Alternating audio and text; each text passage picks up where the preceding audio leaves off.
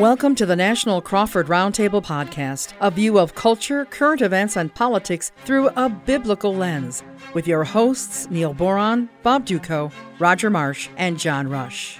Now let's join the conversation. And we are back with you again for another week of the National Crawford Roundtable Podcast. Uh, so happy to be with you folks this week. We appreciate you joining us today. Uh, John Rush uh, out of Denver, Roger Marsh out of Southern California, Neil Boron out of Buffalo, New York, myself, Bob Dutko out of Detroit. Gentlemen, how are you today? I hope everybody had a great Labor Day, by the way. Wonderful. Thank you, Bob. Well, always good. Morning, Bob. Hey, always always good talking it to you guys. Great. Always good talking to you. And you know, a lot of people are paying attention to what's happening with Hurricane Dorian. Uh, that obviously has been in the news going into the Labor Day weekend, and it's something everybody's been watching very closely.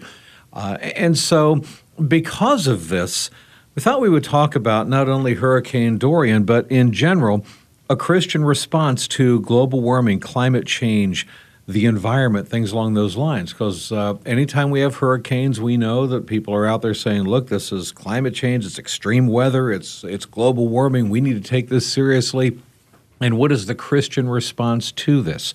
So we're going to dive into all of that. But first, let's just get out on the table some of your thoughts about Hurricane Dorian itself. Uh, actually, the people in the Bahamas, I mean, we do need to be praying for them, no, no doubt. They have been devastated. This was a Category 5 when it, when it hit the Bahamas. Uh, they are right now just uh, devastated. So many of the homes there in the Grand Bahamas and the surrounding islands have been decimated. The flooding, the airport there, six feet underwater. And on top of that, Dorian, it appeared, just kind of stopped uh, right over the uh, Bahamas. Now, thankfully for the United States, it, it appears that it's kind of doing a northern hook and going to go up the coastline, but off of the United States enough that we won't really probably experience that much devastation in the United States. So pray for the people of the Bahamas, but it looks like the United States is at least on the verge of dodging a bullet. This thing's down to category two now. And uh, I'm just kind of curious to get you guys' take on this whole thing. Uh, John Rush, you know, we'll start with you, John. Uh, I think a lot of people were surprised that this didn't end up really crashing straight into the United States. Yeah, I think the initial thoughts were that's exactly what it was going to do. In fact, the initial reports were, you know, it was going to go around, hit Florida, and then maybe head up the coast. And to your point, Bob, that did not happen. And I think for me personally, what this shows, and, and you know, not to be super spiritual about every single thing that goes on, but the reality is we don't control nature. There's only one uh, entity that's God Himself that controls, and, and I, I, hate to even call it nature. It's the good Lord Himself. He's right. the one that sets the wheels in motion, and He's the one that controls all this. Now, we could get into a big long discussion about why does devastation happen in certain areas and not others, and honestly, that's far above my pay grade to even answer. But the reality is, we don't control it. We never know where they're going, no matter what weather forecaster or how many computers they put in play. The reality is, God controls it all. Right, and Neil, let me ask you about that. That uh, that's an important point that John brings up here. I mean, God is sovereign, God is in control. We know as Dorian was heading west, we know that there are all kinds of people, certainly including in the United States, that was praying that we would be spared from this. For the most part, it looks like the United States is being spared of this. We didn't have a category four or five pounds straight into Florida, but that doesn't mean that the people in the Bahamas haven't been devastated through this. And sometimes people wonder, well, where's God during times like this? How do we answer some of those tough questions about what are described as, quote, natural disasters? Well, this, in my opinion, the God who causes the rain to fall on the just and the unjust is where he always is. He's available to his creation, he's available to people who are willing to have a relationship with him. So, uh, you know, obviously, some people try to say that when a natural disaster occurs, it's a result of sin or some particular sin or the, the sin of an entire nation. And that's the tack a lot of people want to take. I tend to look at it as though this is the consequence of living in a fallen world. This is right. What happens. That uh, good stuff happens on planet Earth and bad stuff happens, but that the Lord is here in the midst of all of it. Now, th- then somebody might say, well, then does prayer matter? Like, yeah, I, I believe prayer does matter. And certainly, so that God, uh, people would experience God and His protection and His safety in the midst of crisis like that, in the midst of a natural disaster. But death happens, brokenness happens, and I think God is asking that we would seek His face in the midst of it.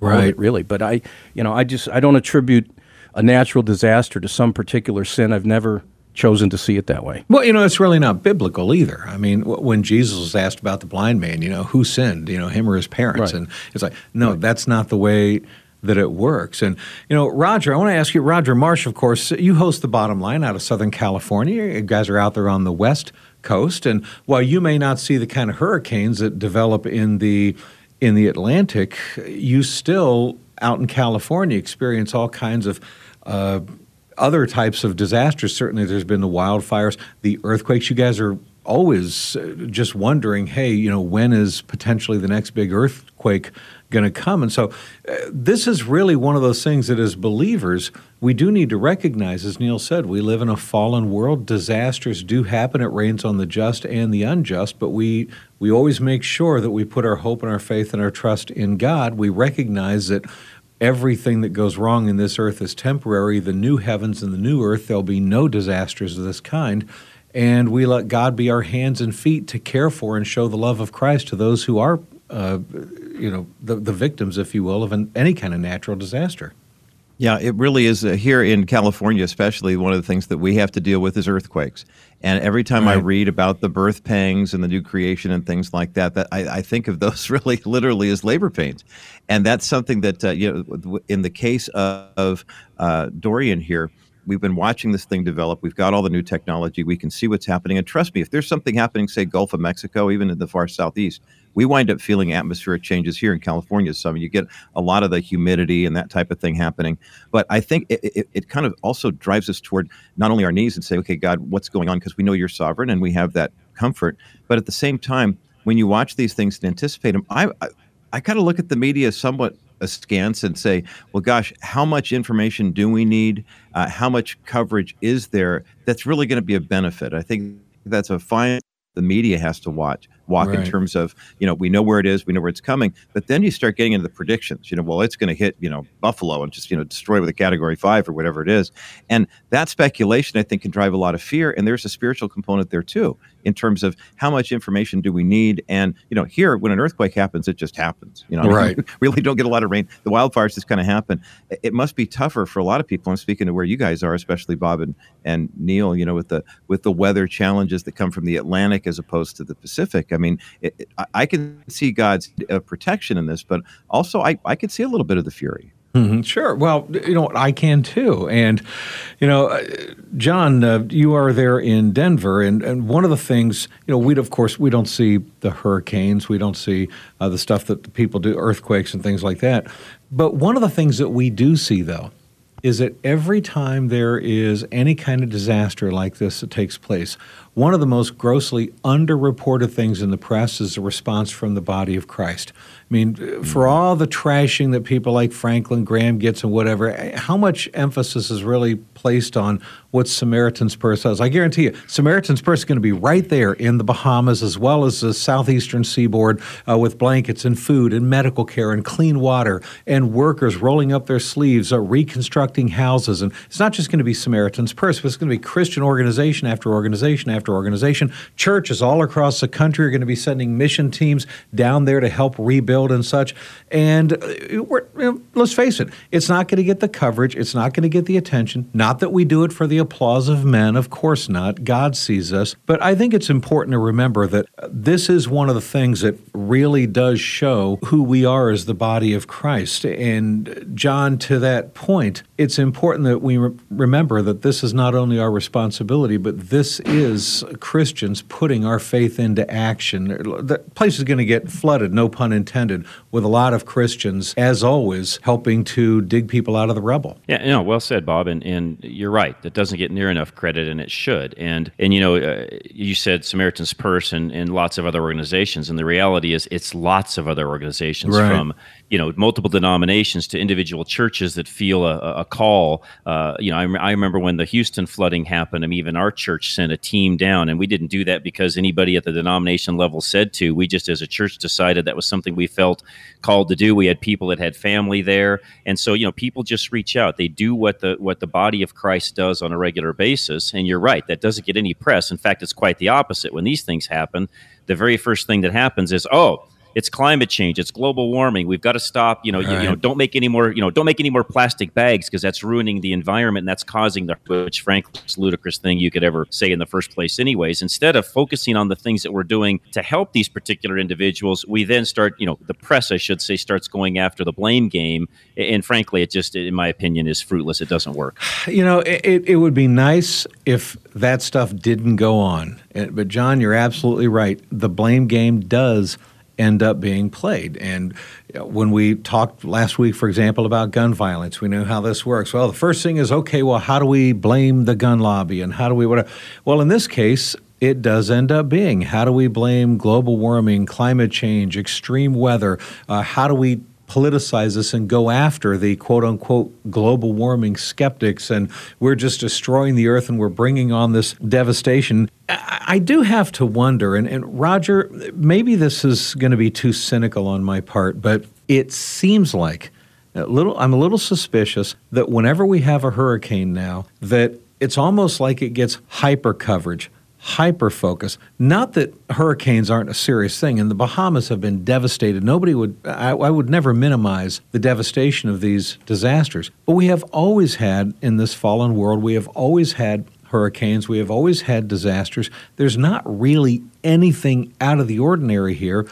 But the press desperately wants to convey this global warming message of extreme weather and climate change. Mm-hmm. And so it almost seems like everything is hyper analyzed, hyper focused, so that we can take something that's a, a genuine natural disaster and make it look like an earth shattering, universal, worst thing ever for the purpose of furthering that that perception and that message of see it's extreme weather those global warming denial people and Trump mm-hmm. pulling us out of the Paris Accord. It's all their fault we tell you on the right. It just it seems like there's some of that there. Maybe I'm being a little too conspiratorial.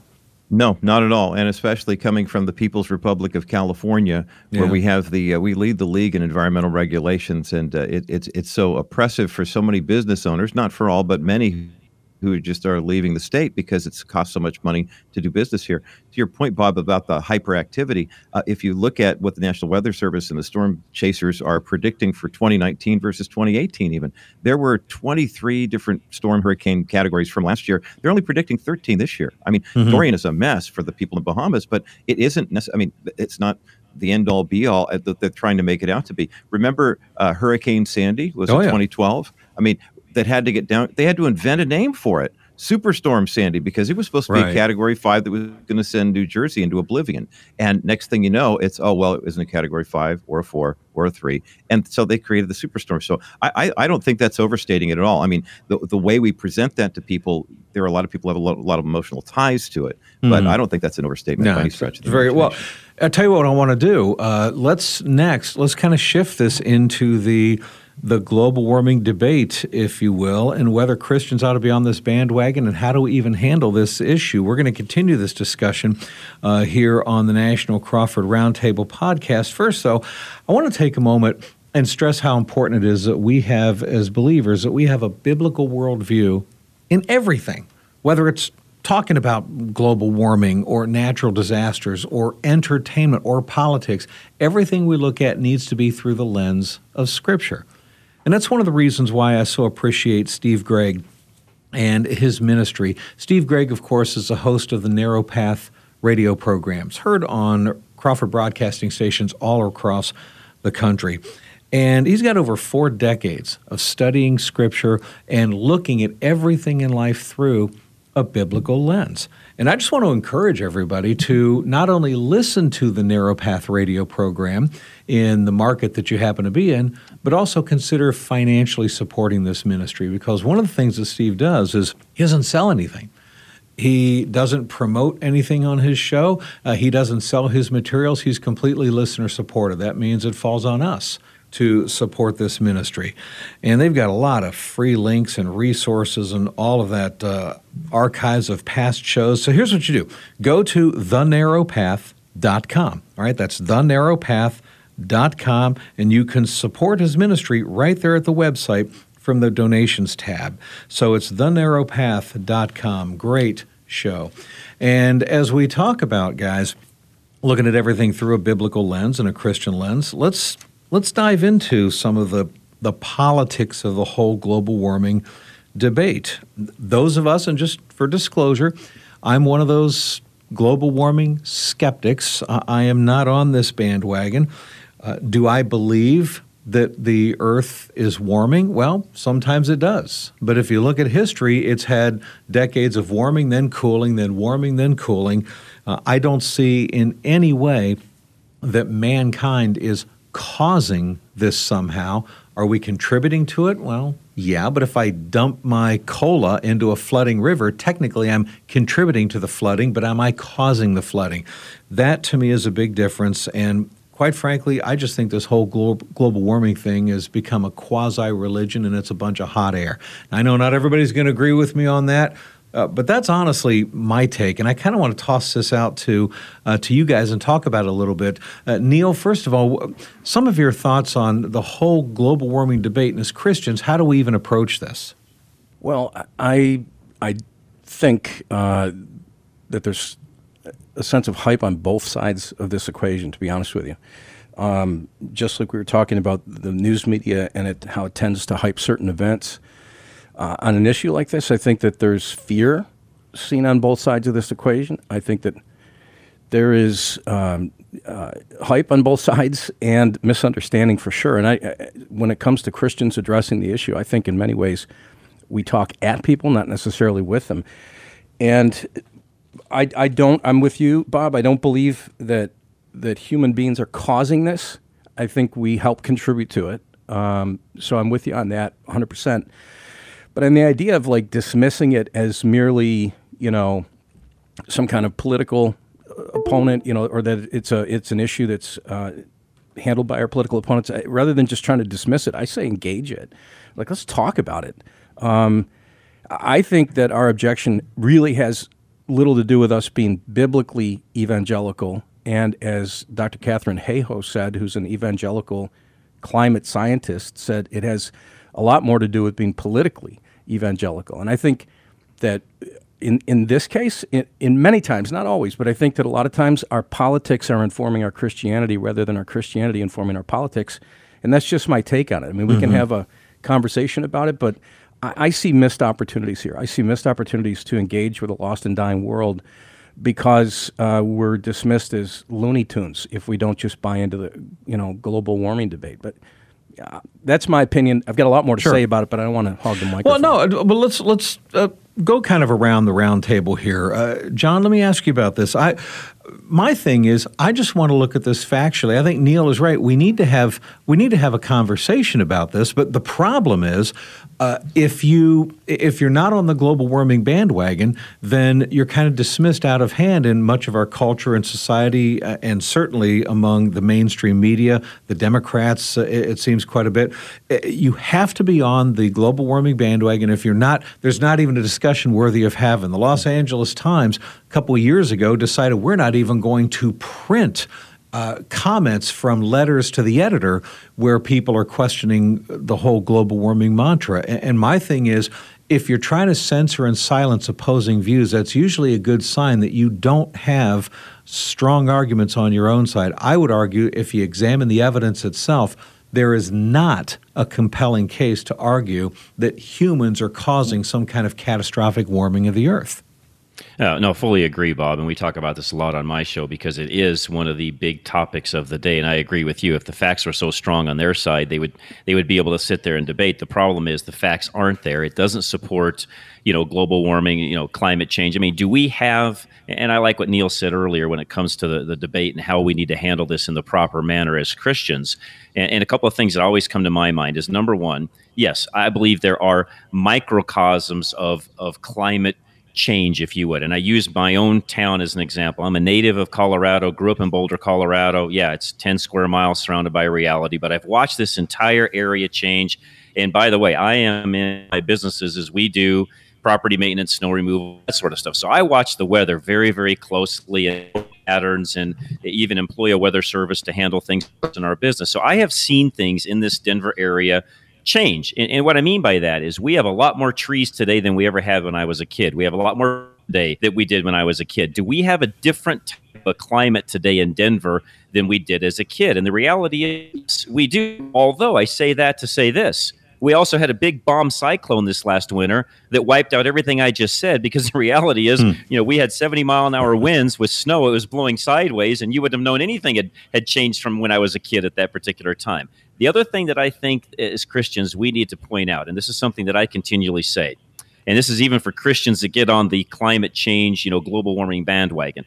I think, frankly, that it's very, very small of us to say that we, or if it's very big of us to say that we as humans, all as we are, and looking at the entire globe, to say that we can have an impact on the climate like God does. In other words, what we're saying is we as peon humans can really go out and change climate. We're taking away from God's sovereignty, in my opinion, and that He's in control of everything that goes on around the world. And if we think for one second that we as humans are changing the global climate, we're putting ourselves above God. No, I, I think you're right. And there is a certain arrogance that I, I, think a lot of this movement says that we somehow have the, the, the power uh, to do this. And uh, Neil, to uh, to John's point here, Neil Boron, uh, this is something where we need to recognize God is sovereign, God is control in control, and God is not going to allow mankind to take the reins away from him and his perfect timing in what happens in this earth. May we have a negative effect on the earth in some areas here and there?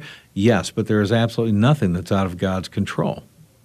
On that point, I agree entirely. I mean, God is sovereign. He's the one who's calling the shots. There's no question about it. And I'll have a few more things to say about it, but it reminds me why we as believers need to stay connected to God's word in the first place because we can get hysterical thinking about uh, all of the different possibilities and, and, sometimes forget that God is the one uh, in whom we can place our full confidence and our full trust. And it's one of the reasons why I want to just mention briefly the importance of supporting Pastor Alistair Begg and Truth for Life. Uh, at Crawford Broadcasting, we love good Bible teaching, and that's exactly what you get from Alistair Begg. So if you're the kind of person that likes studying God's Word to see what it has to say about important issues, including this one, make sure you check out Truth for Life and offer some support. Give a gift today. Just go to truthforlife.org. That's truthforlife.org, or you can call them at 888 588 7884. And uh, one other thing is be sure to let them know which Crawford Broadcasting station you listen to or that you're a, a listener to this National Crawford Roundtable podcast. That in mind, no, I don't think we're ever going to take the reins away from God and call the shots by our behavior. God is sovereign and He's in control. But that same line of thinking has caused some people to say, well, listen, God's, God's calling the shots anyway, and the world's going to end the way God sees that the world's going to end. So let's just hunker down in the bunker and wait for that to happen. Let's not care about you know the world that we live in, because that's the other extreme. Now I'm not saying that simple decisions we're making are changing weather patterns in the world. Maybe it's having some contributing factor. We talked about the idea of contribution rather than cause earlier, but I think uh, one thing's for sure. I mean, if we take toxic chemicals and pour them in Lake Erie, uh, the water's not going to be drinkable. So we ha- we are having an impact and pollution and everything else comes into play. So, again, I come back to as believers, we've got a lost and dying world watching our behavior. And, and I guess, you know, as those who've been given a responsibility to steward the earth, uh, we need to take that seriously because it's God gave us that responsibility and we believe in the Creator. We believe in the one who said, you know, take care of what I've created, including all human life. So I do think we have responsibility to be engaged in conversation about how to protect our planet, even if we don't fall off the deep end and, and um, you know go to the extreme and embrace everything everyone else is saying. Sure. I think we need to be a player in the conversation. Well, and which then begs the question: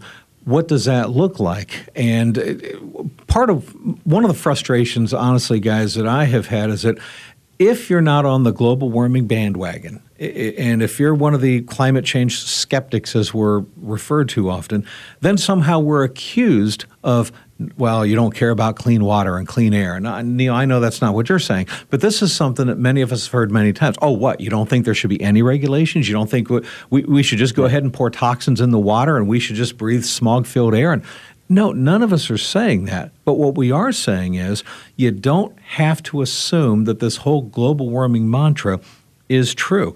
And, and, as I was mentioning earlier and talking with John, whichever side is trying to censor and silence opposing views and facts and evidence is usually the side that's on weaker ground. And Roger, I want to throw mm-hmm. this over to you. Uh, we've heard a lot of different things, like, for example, 97% of climate scientists claim that uh, global warming is real and a natural threat. Well, I've debunked that many times on my show. This happened to be mm-hmm. one, count them one, college professor who actually uh, took, he cherry picked 79 climate scientists out of tens and tens of thousands. He cherry picked 79, and 77 of those 79 answered yes to two questions that he asked. And then that ended up getting picked up by the media and reported as 97% of climate. No, 77 out of 79 people from tens, even hundreds of thousands of scientists is not a consensus. But the press won't report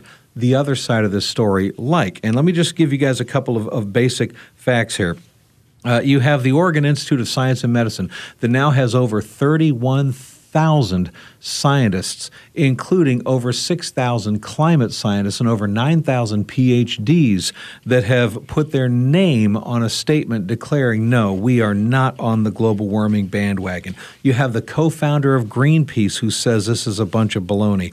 You have Reid Bryson who uh, holds only the 30th PhD in meteorology granted in the history of America. He's the founding chairman of what became the Department of Oceanic and Atmospheric Sciences. The British Institute of Geographers names him as the most frequent cited climatologist in the world. This guy says this whole global warming thing is a bunch of nonsense.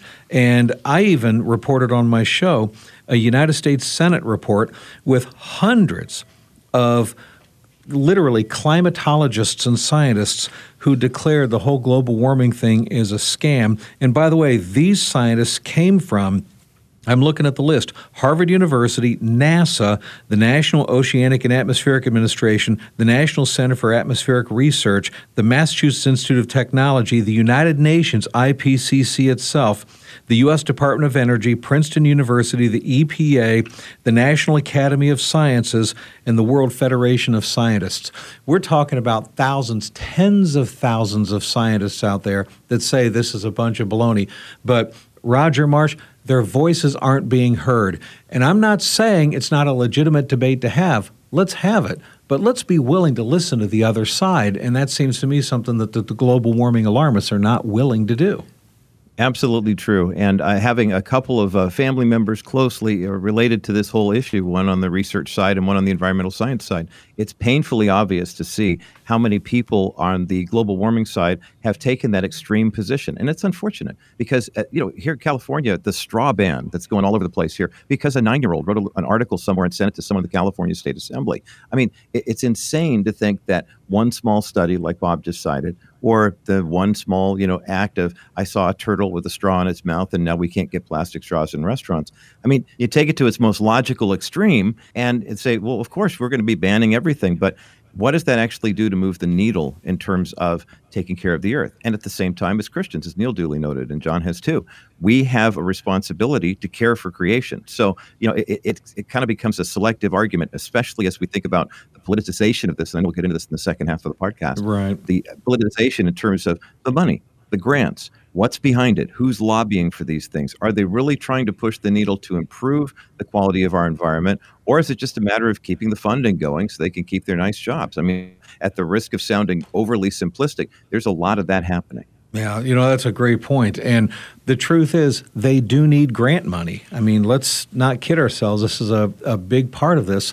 One of the things that the environmental scientists need to do is convince governments around the world to keep on flooding them more money. Well, how are they going to do that? By saying we're in dire straits, the earth and humanity is on the verge of destruction, and you need us to be the saviors of the world. And if you don't give us more money, we can't solve the problem. So they have to create a really serious climate crisis, if you will. Look, these are the very same scientists that back in the 1970s, I graduated high school in 1978. I remember all of the global cooling talk back then. I remember the coming ice age. I remember Yeah. Time Magazine and Newsweek and the news reports after reports after reports of we got an ice age coming and man is causing this. Leonard Nimoy, who played Spock on Star Trek, he did that old show in search of. I remember that show. Uh, one of their episodes from 1978 was the coming ice age and the catastrophe that we're going to be seeing in this Earth from a frozen planet by the year 2000. And it's all because of man made activity, and we need to do something. We need more grants, the scientists do, to stop this from happening. So, uh, th- this, this is, in fact, in my honest opinion, much driven by the money. Not all of it, but much of it is. But we've got a lot more to talk about this in the second half. We're going to move on to some other areas of this, like how Christians should, in fact, view the issue of the environment. What does it mean to be a good steward of the earth? And what does Scripture say about this and not say about this? So we got a lot more to get to as we work through the second half of this discussion. And as we talk about this issue on the National Crawford Roundtable podcast uh, with myself, Bob Dutko, John Rush, Roger Marsh, Neil Boron, guys, let me ask you about the the whole global warming debate. And I want to get your take on what I was just saying as well earlier. And John, I'll start with you. I don't know how many of us are old enough to remember. I'm 58 years old. I remember the whole global warming ice age scare of the 1970s. Those were the very same scientists who are now saying it's global warming, and then now they're shifting to climate change and extreme weather. But at bottom line, it's it's the same people making the same general arguments, but the temperature and the thermometer is just going in a different direction.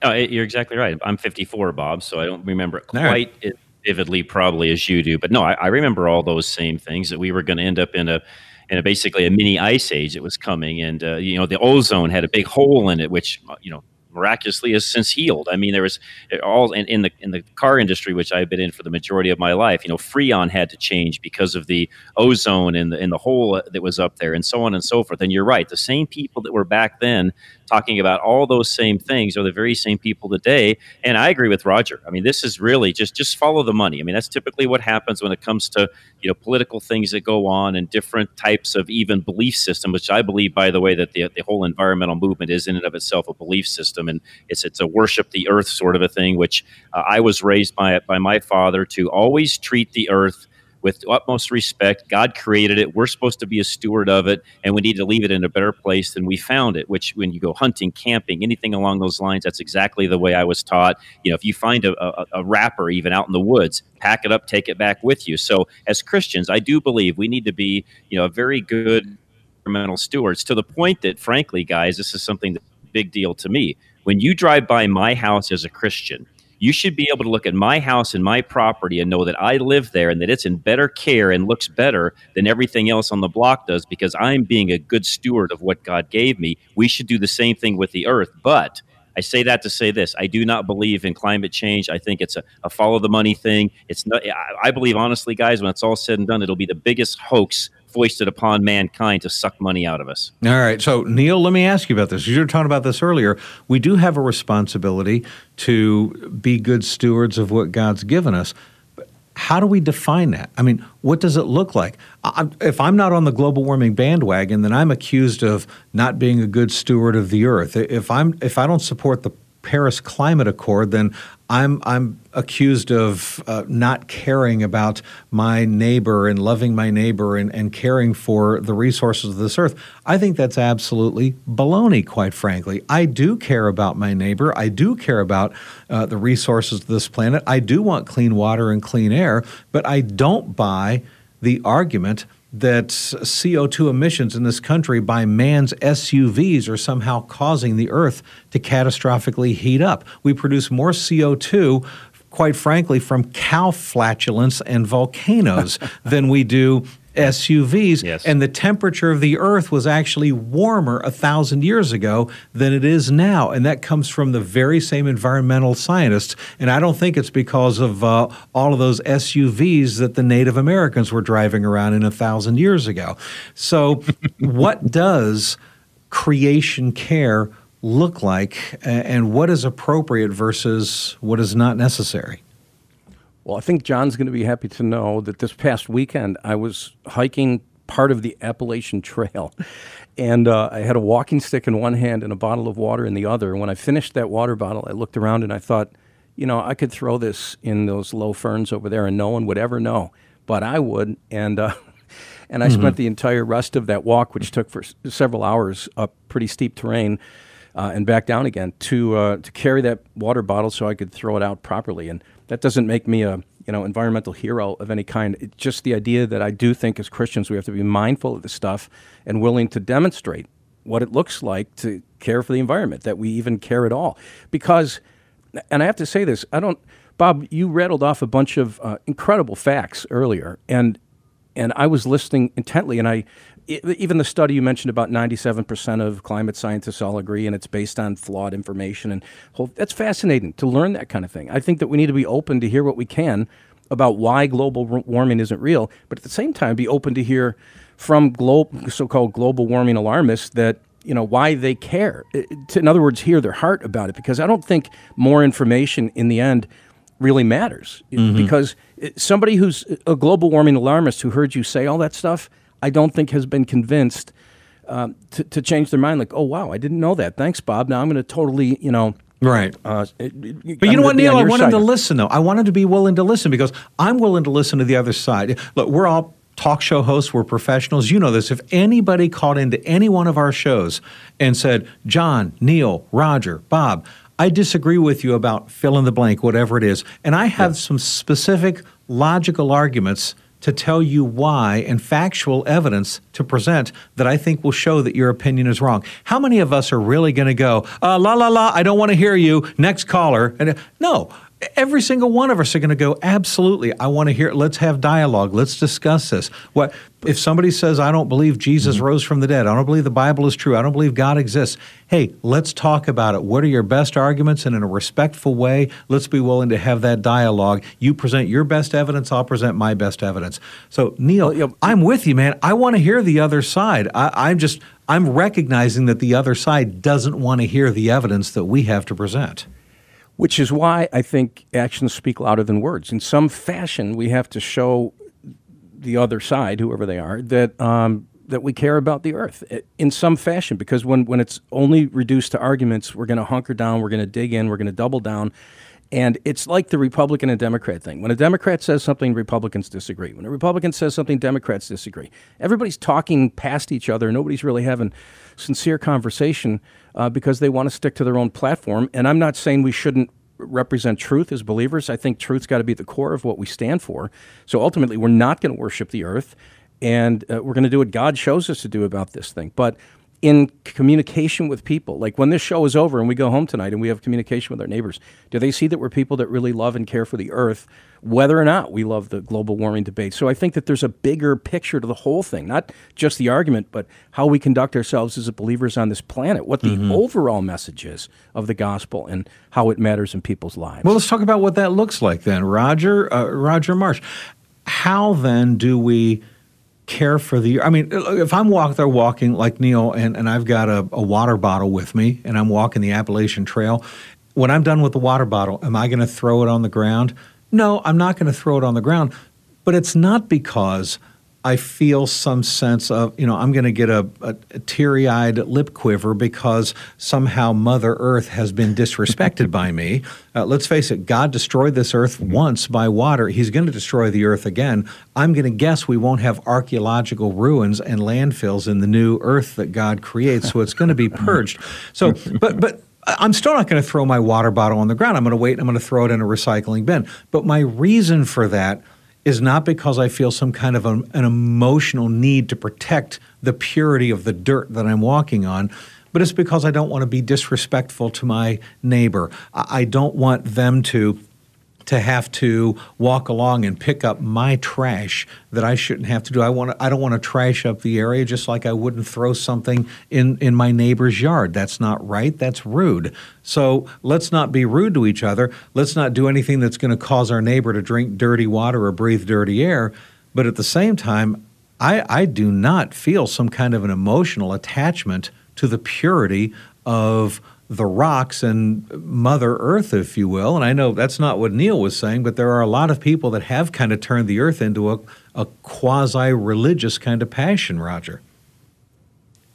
Yeah, absolutely. And you know, the, you mentioned the, the emotional part of this conversation, and for a lot of people, that's what it is. It's a, it's purely emotional. I think a lot of progressive ideology comes from the fact that they have a, a strong heart for this. I mean, a, a, a, a compassion and a care, and they think, well, of course, you know, Jesus would be careful, you know, caring and compassionate as well. So we need to be that way as Christians. And um, I, I, think that one of the things that uh, that really in, intrigues me about this whole conversation is that you know trying to reach people who kind of gotten lost in this quasi religion of uh, environmental extremism. And and I think about you know how in any walk of life how many of us as Christians uh, find ourselves trying to you know seek the lost. And uh, Dr. Michael Youssef does such a good job of that with his global ministry leading the way. Uh, their mission statement of course is equipping the saints and seeking the lost. And and this guy has a way for helping people who are living in spiritual darkness to discover the light of Christ. I don't know how environmentally conscious he is, but certainly is spiritually conscious. Um, leading the way reaches out to help listeners grow in faith through ongoing discipleship, personal evangelism, and he teaches us that now is the time to be all in for Christ. I mean, it just the way a lot of people are all in on the environment and to be fully committed in uh, leveraging all that he has to see that those who are lost come to a saving knowledge of our Lord Jesus Christ. And I encourage our National Crawford Roundtable listeners to check out Dr. Michael Youssef and Leading the Way on all the Crawford stations that uh, he is featured on. And be sure to let us know which station you're hearing Leading the Way with Dr. Michael Youssef on when you contact them. You can go to ltw.org and you've got a lot of different options there. You can you can give a gift in support of the ministry. You can hit the forward slash listen tab and you can listen to one of the messages. But I encourage you to check out Dr. Michael Youssef and Leading the Way. And when you do, make sure that you mentioned that you heard this today here uh, about that ministry on the National Crawford Roundtable podcast. You know this idea of uh, the emotional attachment that so many people have to this. I, I recently i was uh, uh, privileged to have a conversation with a couple of guys from an organization called the evangelical environmental network and i thought well this would be a good topic of conversation I was a little disappointed to find out that you saw the words justice and action tied a lot to what they were doing, which that's usually a kind of a, a red flag for me. It's a kind of a dog whistle to we're really more interested in lobbying and politics and money and things like that. But afterwards, my son in law, who just recently graduated from college with a degree in environmental studies, sent me a text and he said, Hey, Dad, thank you for at least talking about this. Mm-hmm. And I thought, wow, it, it's it's that basic, isn't it? I mean, that there are a lot of people who just don't. To your point, Bob and Neil, about people talking past each other. The fact that we're even devoting an hour here in our podcast time to having this conversation, I think, says a lot to people who are wondering, okay, well, how do I get started in the dialogue? Because as a Christian who believes that God created the earth, that believes that we should be good stewards of God's creation, I, I want to be a good steward. But it seems like if I'm not driving a Prius and you know uh, using a recyclable water bottle everywhere I go and things like that, that I'm not doing it right. Right. And uh, I think the, the fact that we can just sit down and say, wait a minute, guys, do you realize that part of the reason why people are so freaked out about the China tariffs is we send a third of our trash there and they process it? I mean, we're not as green as we really think we are. You hmm. know, I mean, we re- we would love to sure. think that we are, but we're really not. So I, th- therein lies the rub. I, I, think those are those the kinds of things that I'm looking for. Saying if that's where someone's coming from, that says to me you're more interested in getting lobbying money and lobbying legislation than you are actually helping the environment. Okay, so then, wh- so then, what are our responsibilities? John, let me throw it to you. Okay, uh, do we do we support dumping toxins in the water? No, of course not. All right. Do we no, say that there no. should be zero environmental re- regulations? No, N- none of us are saying that. But but w- what what does it mean in practical day to day life to practice quote unquote creation care? And what does the Bible really tell us about this?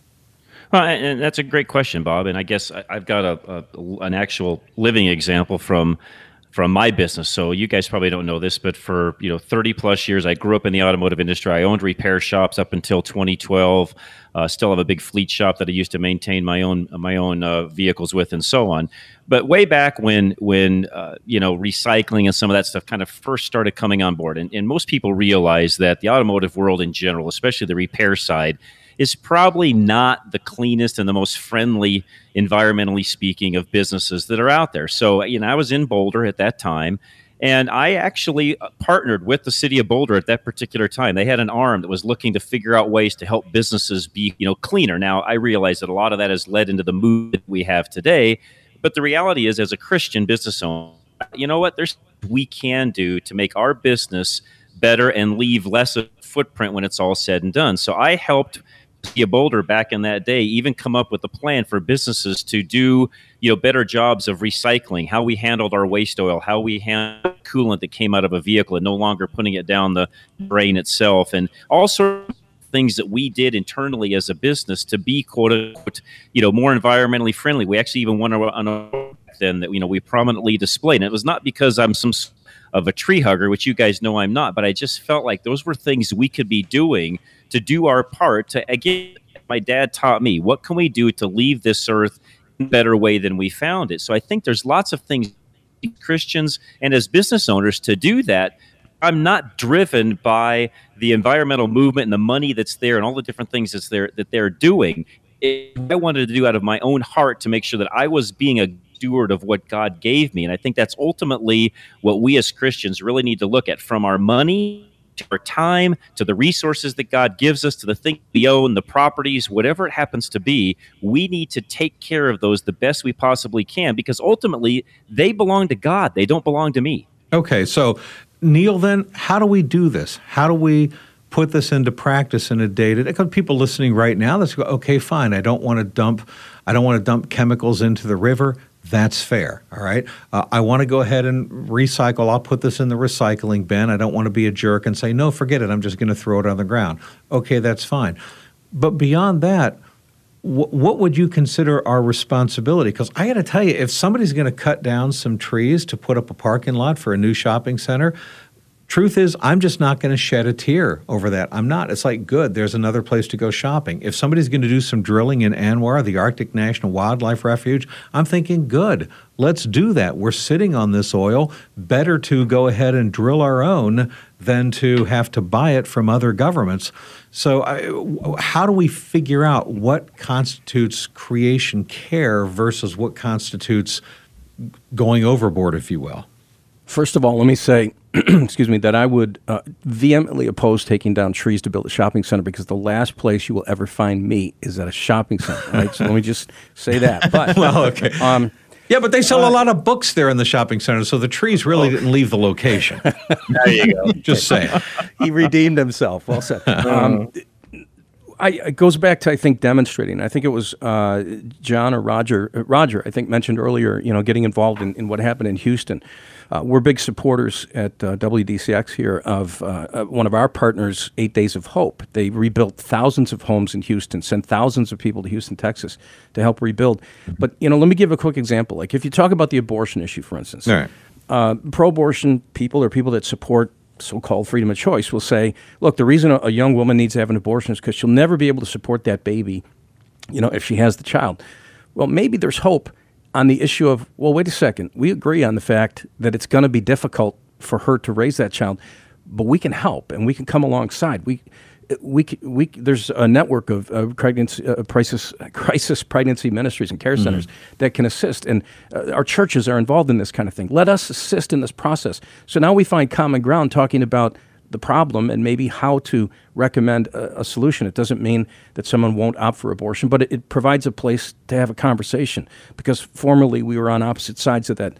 So, so when it when it comes to the issue of the environment, are there places where we as believers can say, look, at we don't we don't support all the global warming data, but that's not going to be our lead in the conversation. Let's go back to you know Franklin Graham and say what he's doing to reach out to, to people through Samaritan's Purse in places like East Africa where there's famine and starvation. We care about that stuff. So we want to be involved in it and let people see the heart of God in us. I'm not saying to be showy, but you know that they would see our good works and glorify our Father who's in heaven. I just think it's a place to be a bit redemptive about an issue like this. Otherwise, we're just always dealing with polarization. And uh, okay, great, we're right, you're wrong, or you're wrong, we're right. And where does that move us forward in terms of God's kingdom? So I just think that as far as demonstrating, we should we're, we were created by God Himself, and we have a personal relationship with Him. We should be the ones who are initiating creative ways to build bridges with people who really want nothing to do with God, and we can show them that the God of the universe can be known, and He can transform lives and help transform our planet as a result of the love that we have for Him and the relationship we have. So I don't okay. know. I, John, nothing specific, but I think overall that's where I'd come from. So, John, what would you then? What would you do? What would you suggest that Christians need to do versus not do? Because I look, I got to be honest. Like I said before, if I dump a bunch of toxins down in the river, yeah, I'm going to feel guilty, and I think I should. Okay, but if I'm going to support uh, if I'm going to support some trees being taken down so that uh, Neil's anti shopping center can go up, uh, you know what? I'm going to say, sure, absolutely, let's do that. I'm not going to worry about whether I happen to be driving a you know an SUV or if the refrigerator that I buy isn't 97% energy efficient. I mean, I don't feel like I have to live according to the uh, new Green Deal policies or somehow I'm violating my call to care for the earth that God gave us and to love my neighbor. So, where do we draw that line? Well said. And by the way, I, fully agree with that. Before we get into that, let me talk about Dr. James Dobson. And again, he's a very successful individual. We hear him all the time on our stations, and it's drjamesdobson.org. And he is a gentleman that I've listened to for a number of years and, and, and very well known, of course. And, and in this particular realm, I think he would agree with all of the things that we're talking about today when it comes to these things. And and the thing about Dr. Dobson, his program, is he applies a lot of things. I shouldn't say a lot of things, everything, biblically speaking, to what we should do as a family, marriage, how we parent, all those different things. I learned more about parenting from Dr. Dobson back in the day than probably anyone else. And, and, I think I really owe a lot of the way my kids are raised today uh, to Dr. Dobson. So, drjamesdobson.org. Listen to him on our stations. Make sure you mention the uh, National Crawford Roundtable when they ask you how you heard family talk. But again, it's Dr. James Dobson. Org. So, Bob, back to what do we do, you know, individually? And I, am with you, by the way, when it comes to development, let's say, and, and something needs to, you know, be you know put in. We, we've got an actual reservoir that's being talked about put in in in Colorado, uh, kind of in the in the southern part of our state. And and again, that's a big deal. You know, the environmental movement you know wants to step in. They don't want to see reservoirs built. Although that's the thing that Roger, as we build more reservoirs, it helps people like Roger because we can store more water. We can use that water here along the Front Range. That allows more water to flow to California and meet the needs Amen. of other individuals. And that's the way things actually should work. So when it comes to those sorts of things, Bob, I'm with you. I don't think we as Christians need to go out and, and picket and oppose things. I believe that we should look at everything as good stewards. You know, if, if putting up a shopping center employs people, people up out of poverty, and it actually gives another another set of services to a, to a particular group of individuals where they, where they can go and buy things and do things and so on, and it serves the needs of a particular community, then I'm one that says, by all means, you know, if it needs to, we, we need to move the prairie dogs across town, or we need to actually even eliminate a, a colony for development, then yeah, like, I'm one that says, yes, we, we need to do that. We need to move forward. We, as human beings, should take precedence over everything else. And I don't mean that in a mean way, but but I don't believe that we should uh, we should not build something because there's a spotted owl living in a tree nearby. The owl will move. They'll find another place to nest. We need to allow development to occur to keep us as human beings moving forward because ultimately we are the dominant species. We are here to maintain and take care of the earth. Now, I say that to say this everything you guys have said is correct. We need to make sure we keep open dialogue. If I've heard anything from the younger generations below me, is we have to have open dialogue or we lose the battle immediately when we start talking to people about this particular topic. And it is a serious topic. There's a lot of money that's being poured into it, and there's a lot of emotion, as you guys have talked about, that gets poured into it. So we have to be open to it. But as far as how we live, I do believe, Bob, that we need to be an example of how we personally live. Now, does that mean I'm going to drive a Prius versus my, my Dodge Ram Mega Cab diesel truck? Of course not. I'm going to drive my Dodge Ram diesel Mega Cab truck on a daily basis just because that's what I sinner, drive. Sinner, I know, I know. I'm so bad, but but you know, I am not my driving habits. You know, be, because of, of all that. And, and by the way, I run an automotive talk show on Saturdays as well. It's kind of how I got into all of this with Crawford. And, and I have put this test out for people for the past 15 years, guys. I have done the math myself. And the reality is, if people think they're buying a new Prius and they're saving the earth, first of all, the earth doesn't need saved. But second of all, if they think they're buying a hybrid or a, a Tesla or a, or a Prius and they're going to save the earth, the reality is the amount of oil, energy, and resources it took to build that new car, they could have driven their old car for the next 50 years and not used the resources it took to build that new car that they think they're saving the earth with. So, mm. what I'm saying, Bob, is yes, we need to lead by example, but but not some false example. We need to lead by real solid example as to what we need to do to care for the earth. Right. Well, and Roger, what about let's talk about alternative methods of energy, the, fossil fuel industry. There are those that say we got to get away from the fossil fuels and we need to get away from oil drilling and fracking and, and all of that. And by the way, I'm all for if you can come up with energy sources like wind and solar and, and, such, and this can be done in the free market system and make it profitable and make it work in that way. Hey, you know, I'm all for that.